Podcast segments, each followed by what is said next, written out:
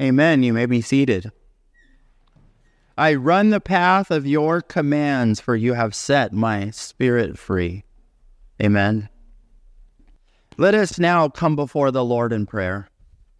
Almighty God, in you are hidden all the treasures of wisdom and knowledge.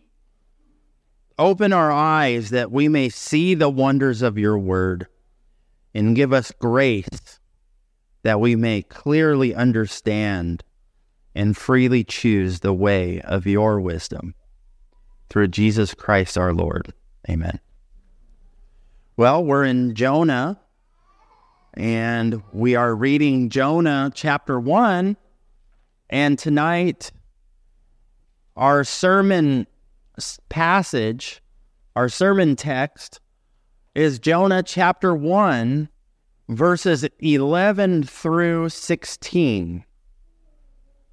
Jonah chapter 1, verses 11 through 16. Here now as I read God's word. Then they said to him, What shall we do to you, that the sea may quiet down for us? For the sea grew more and more tempestuous. He said to them, Pick me up and hurl me into the sea. Then the sea will quiet down for you. Nevertheless, the men rowed hard to get back to dry land, but they could not, for the sea grew more and more tempestuous against them. Therefore, they called out to the Lord, O Lord, let us not perish for this man's life, and lay not on us innocent blood, for you, O Lord, have done as it pleased you. So they picked up Jonah and hurled him into the sea, and the sea ceased from its raging. Then the men feared the Lord exceedingly, and they offered a sacrifice to the Lord and made vows. Amen. Now I'm going to start off again because I think it's to the point. I don't know how many of you have ever been caught in the act of doing something wrong. I know I haven't. but yeah, I have. And had to undergo discipline. Sometimes it is just a slap on the wrist with a warning not to do or say it again. But other times, especially if the offense warrants it, the consequences can be more severe. For children, it could mean being grounded, where you are told to go into your room for a period of time and turn off the computer. Or it can mean some privileges be taken away, or extra chores, or even even other kinds of discipline. And if you are older, it might it might be a pay cut. Or it could be an unpaid leave of absence, a demotion, or even being fired from your job. It could be getting a ticket, a speeding ticket, or whatever, of paying a massive fine. Could be going to jail. It could be some form of church discipline, maybe a public confession, or in some extreme cases, a barring from the Lord's table for a period of time. But no matter what, discipline is inevitable. And how many of you like to be disciplined? Nobody likes to get caught. What a shame. And the inevitable discipline that comes with it. Who can bear it? Well, Jonah was caught. His sin was found out, and everyone aboard the ship was paying the consequences for his sin. All the mariners, the seamen, were fearing for their lives. they are about to be swallowed up by the sea. They all knew it was over. You know, Jonah's discipline was hurting those around him too. Now, once you get caught, and uh, a lot of times, especially for Christians, it may not be someone else who catches you, even, but your conscience finds you out. When once you begin to undergo discipline, you know that you cannot escape. You cannot escape or save yourself from the consequences. The sailors did all that they could. They tried to check all the right boxes to get saved from the mess that they were in.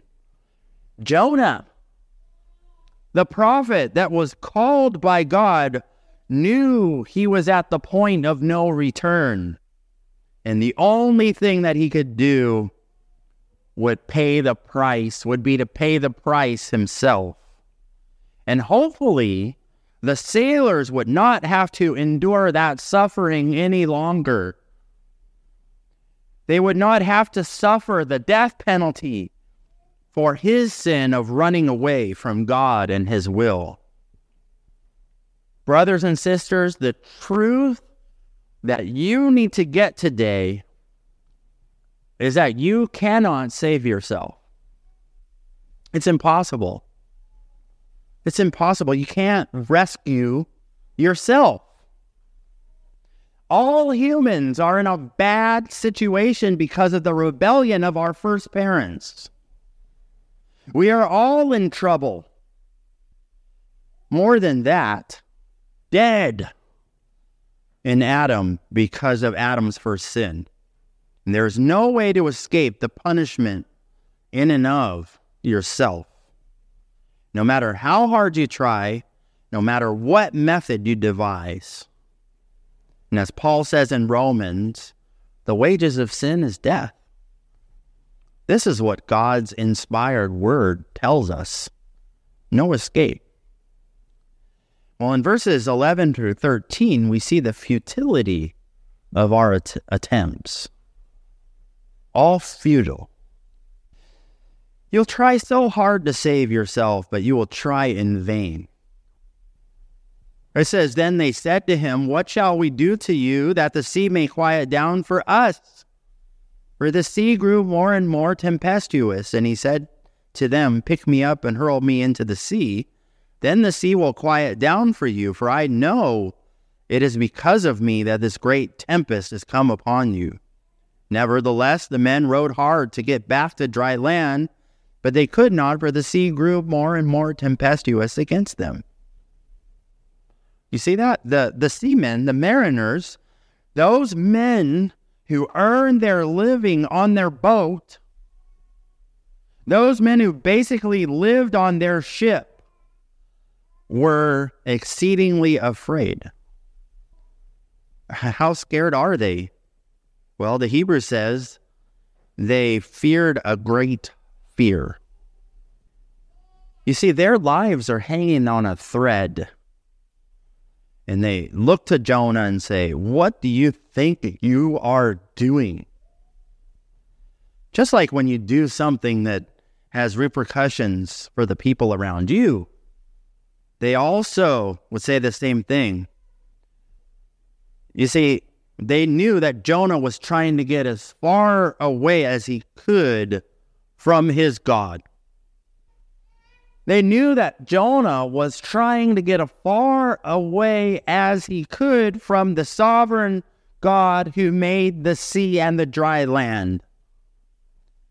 Because in his confession, he had just told them that. You see, when you don't live according to your confession, those around you, Christians and non Christians, know. They can spot it. And when they suffer because of it, they want answers. They want to know what they can do to get out of that situation. You see, the seamen now know who Jonah really is, and now they understand who the God whom Jonah worships is. And they are anxious. So they ask Jonah specifically what they can do that the sea would be made calm. There's no one else to ask. Their gods don't have the answers. Only Jonah's does. You see, when people want answers to their calamity, they will run to you for those answers. They will run to the church for their answers, even though they might not like the church, or they might not be interested in Jesus or Christianity per se. You see, they recognize that they cannot get out of their circumstances on their own, and they will look for answers. Now, remember when we were in the grip of COVID a couple of years back? You know, I thought COVID was just in Taiwan, but apparently it was in the USA as well. I would not be surprised if even now or up till now, people are asking you why this happened and why these calamities in the world keep happening. You know, and I pray that you would really all be prepared to turn your uh, turn their attention to Jesus. Jonah told them right away what to do. Jonah knew exactly what needed to be done. Throw him into the sea. Because it was all of this was his fault. Just like they cast their belongings into the sea earlier, they need to discard his body in the sea now. The storm was a result of Jonah's rebellion. He's the one to blame. So if they get rid of him, they will get rid of the storm. And Jonah is a prophet. Hmm, so Jonah the prophet, of course, he knows what they need to do. But they just can't bring themselves to that. You know, because they respect human life. They will not kill or murder anyone. In this part of the narrative, we see just how merciful the seamen are. The text says, Nevertheless, the men rowed hard to get back to dry land. You see, this is all that they could bring themselves to. This is all that they could do in their own strength. So they dug their oars into the waves as hard as they could and they gave it 110% effort to get back to the dock. You see, they, they are so anxious and afraid that they are even delirious. That's probably what I would do pray and dig in my oar. All of their lives depend on it. You know, most of you probably know from watching movies and TV that during a storm, the ships that are docked tend to receive the most damage during storms like hurricanes and tornadoes. It's easier for them to break up against the rocks or the docks that they are tied to, or even other boats. But these mariners kept trying and trying harder and harder. They tried to do whatever they could on their own accord because they did not want to die. And they especially did not want Jonah to have to undergo a sea burial, to perish in the waves. Their actions and their words express their noble character and their motivation and their desire that not one person would die in this whole event. They value the sanctity of human life, even though they are pagans, even though they worship many gods.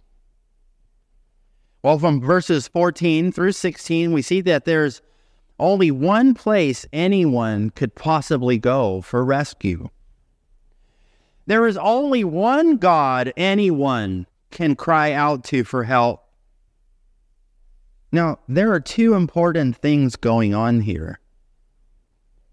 What we see here is God's common grace. Yes, I said it. God's common grace.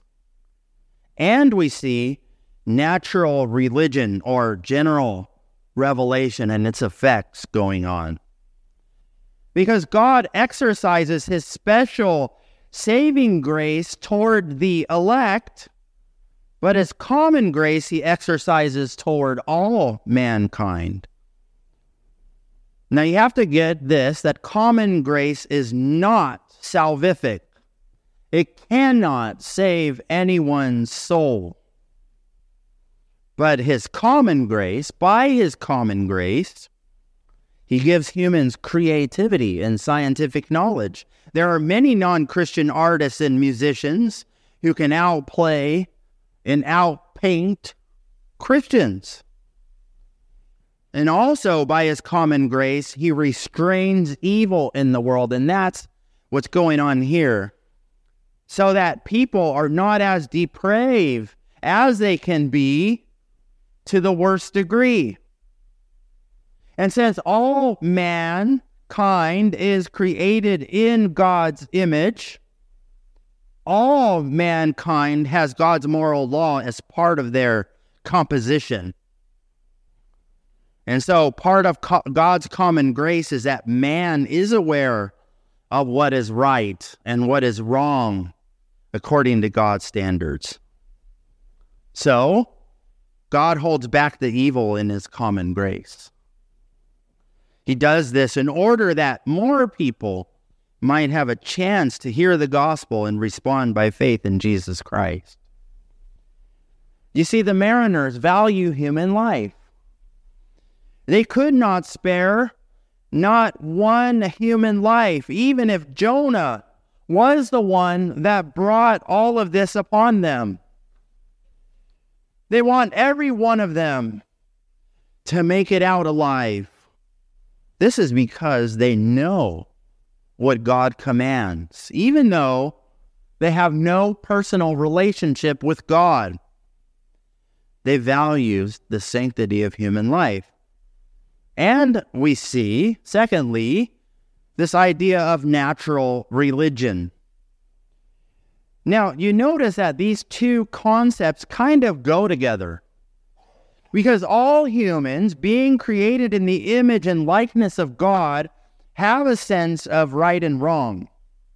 Christians know because the Bible says so, and because we have His Word written on our hearts, but even non Christians know because the works of the law are written on their hearts. In their minds, they know that to hurl Jonah overboard would be an act of murder. God's law says, You shall not murder. That's the sixth commandment. Maybe they didn't know which commandment it is on the list, but they did not want to have his blood or anyone else's blood avenged on them.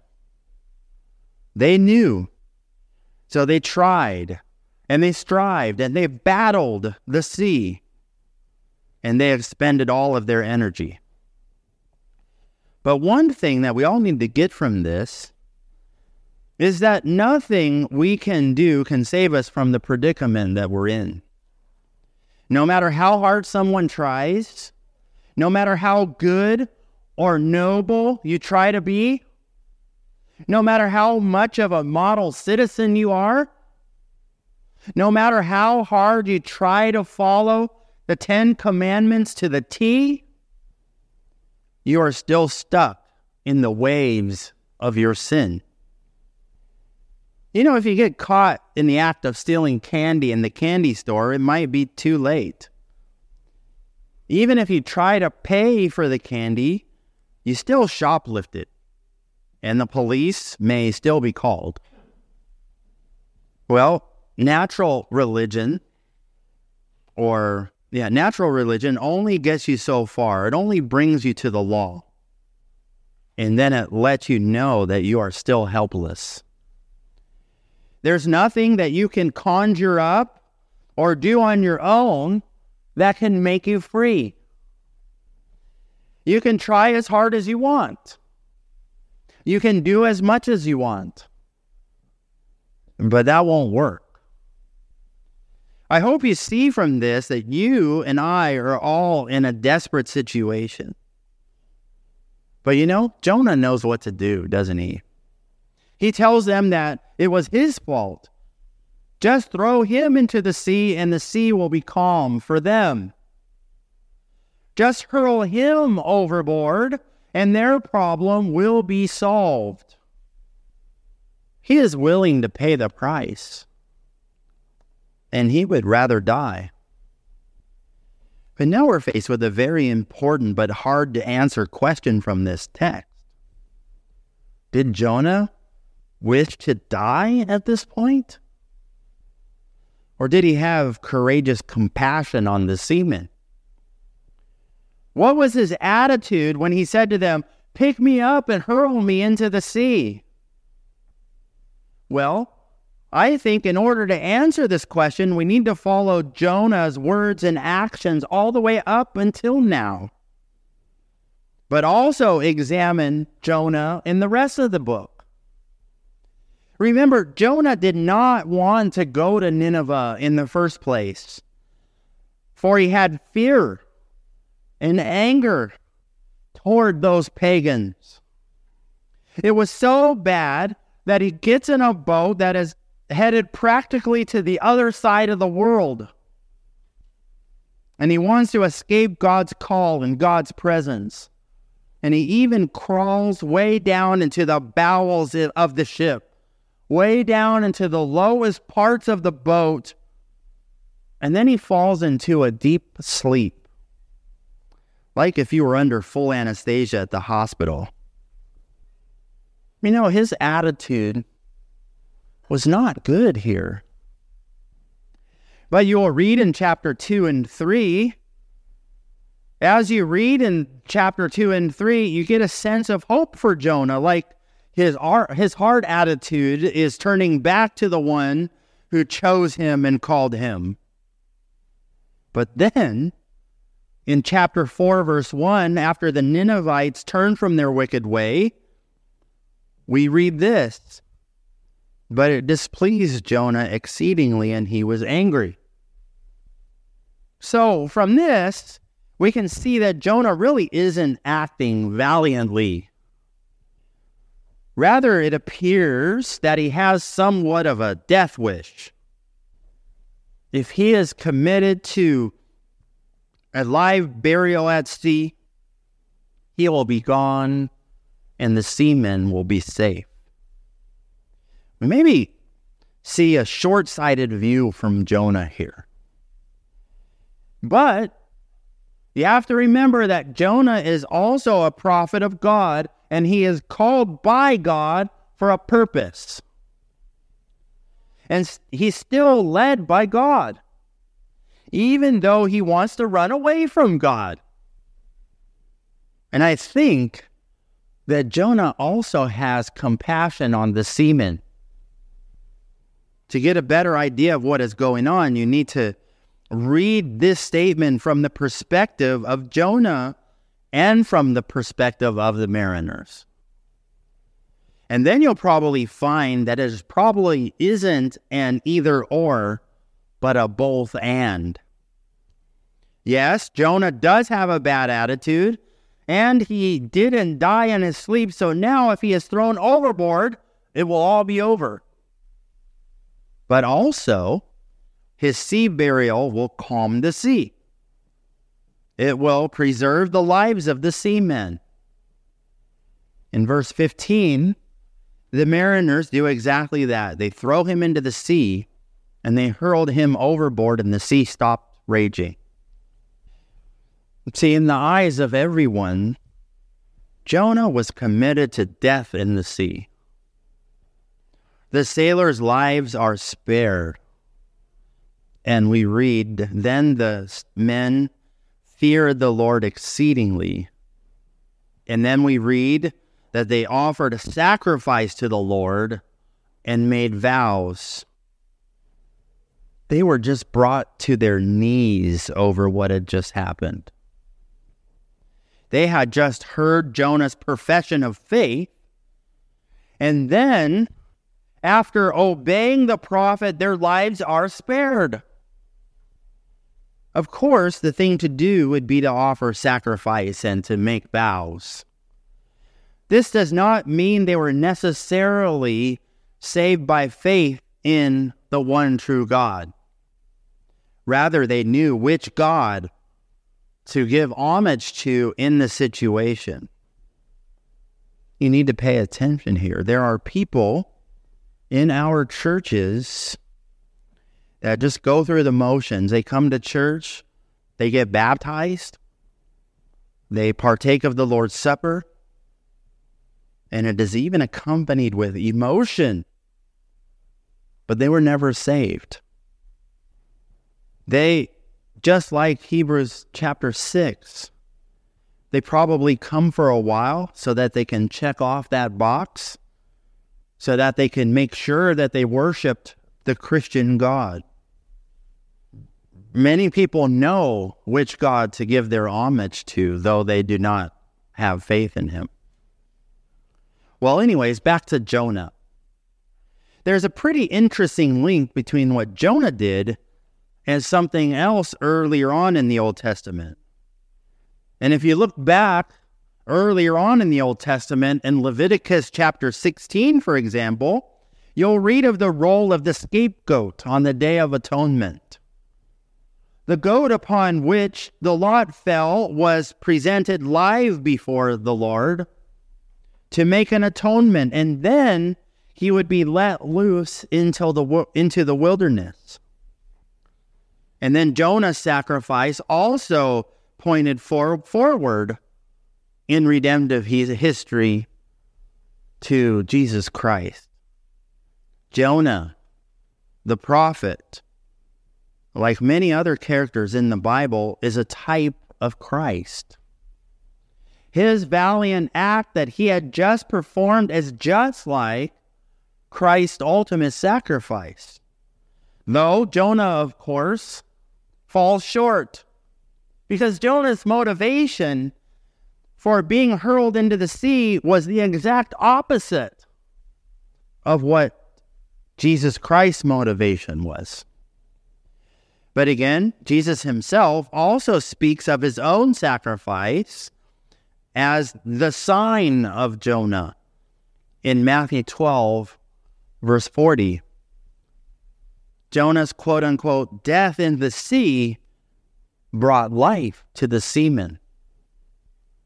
But you need to remember that Jesus Christ, though he likens himself to Jonah, is much greater than Jonah. Jesus Christ shed his blood once for all for the sins of the world. He paid the ultimate price for sin, yours and mine, that no other human being could possibly pay. Our sins were placed on Jesus' head.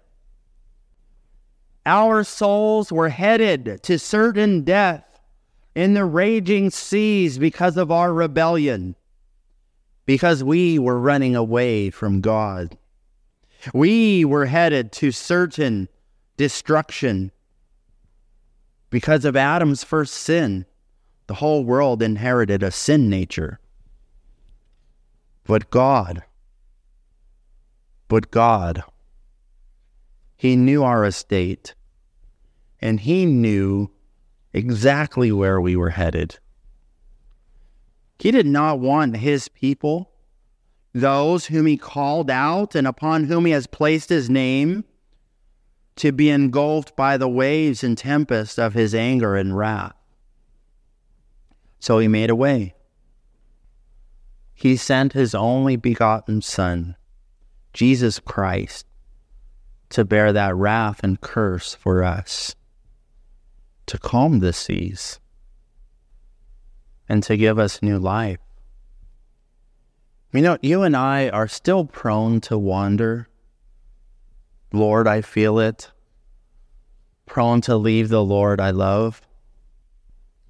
We're all still prone to give in to temptation. Temptation is all around us. But remember who you belong to. And remember that you were bought with a price. Remember that because of Jesus Christ, you are a child of God.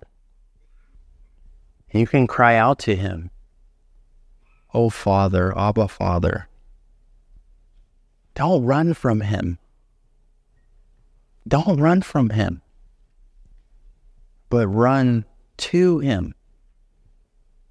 Run to him. He was always there. He is our ever present help in time of need. Run to Jesus. He's the only place you can run. You can't run away from him. Run to Jesus. Let's pray. Our Father in heaven, we thank you again for your word. And we thank you that in your word we find hope, we find peace, we find joy, because your word is about your Son, Jesus Christ. Just like we saw in the story of Jonah being thrown overboard we know that even though his motivation was wrong, he was still a type of your son Jesus. And we know that you bore all of our sins on your shoulders and went to the cross so that we might be saved. We pray that you would keep that simple gospel message in our hearts and on our minds every day of our life. Because we ask in Jesus' name, amen.